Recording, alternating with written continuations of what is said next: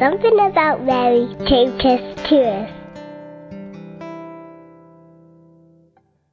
Hello, my name is Father Thomas. I'm from California, priest with the Franciscan Friars of the Renewal out of New York. A little bit on our Blessed Mother. What a great mother she has been for me in my priesthood. And also just uh, what a mother she is to people in general.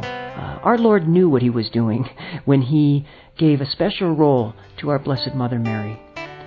You know, sure, Jesus could have done it himself in some ways and never really introduced her as more than just his mother, but we know that he has inspired the church to bring her out, of course, his own words on the cross of giving her to, to us through St. John.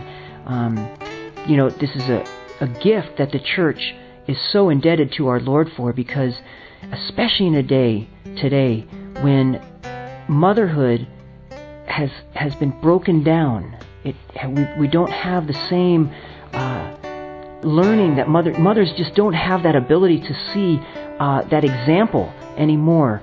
And I think today more than ever, our Blessed Mother's example and role has been such a good one for, for so many families that I've worked with.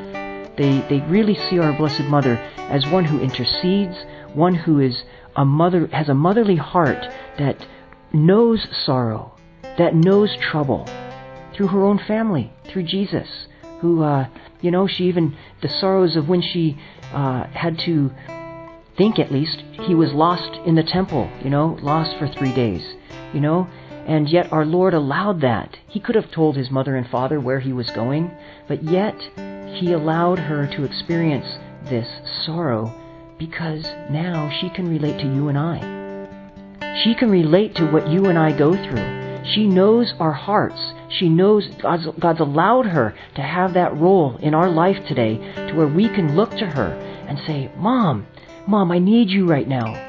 You know, not out of any disrespect. She's our mother. You know, I, I generally um, would have a respectful title for her of, Oh, Blessed Mother Mary, or My Mother, please come uh, to be with me now. But yet, especially as a priest, uh, as we've given our life over uh, uh, in a in a special way to our Lord as a as a spouse to our Lord, we also need that in, with our Father truly with us. We need a mother. We need a motherly role. We need one that will balance out our own life because it's just not natural to have just a father. Today, in many families, I've worked with many, especially in the Bronx of New York, where Many of the children, I would say almost 90% of them, did not have an appropriate father role. And, uh, and yet, and the father was even missing many times in the families. Well, many times even the motherly role that they were having wasn't that role that they needed also. And because the mothers through the generations were not getting that good example. And so we have this mother this mother who loves the church, loves the poor, loves her children, loves her priests, loves her religious, loves the mothers, loves her fathers, especially the unfortunate ones of today, the homeless, the poor, the handicapped, um, you know, the less fortunate that uh, society rejects. Those are the ones that Our Lady is after the most. Those are the ones that she wants to bring comfort to the most. And she'll be there if we allow her. If you just open your heart to her, if you just ask her to be there for you as a mother, she will be there more than you will ever know. Many times she's working in ways you don't even know already.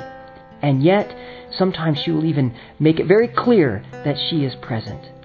So I just want to encourage you and, and just let you know that in a day when we have so, uh, so much lack of hope because of what's going on in our society today, which people just don't understand you know, why it's all going on, why it's happening. Our Lord does, and Our Lady does, and she'll be there, especially in those most difficult times for you. So open your heart to her, give your heart to her, and she wants your heart, as her immaculate heart will embrace you as well.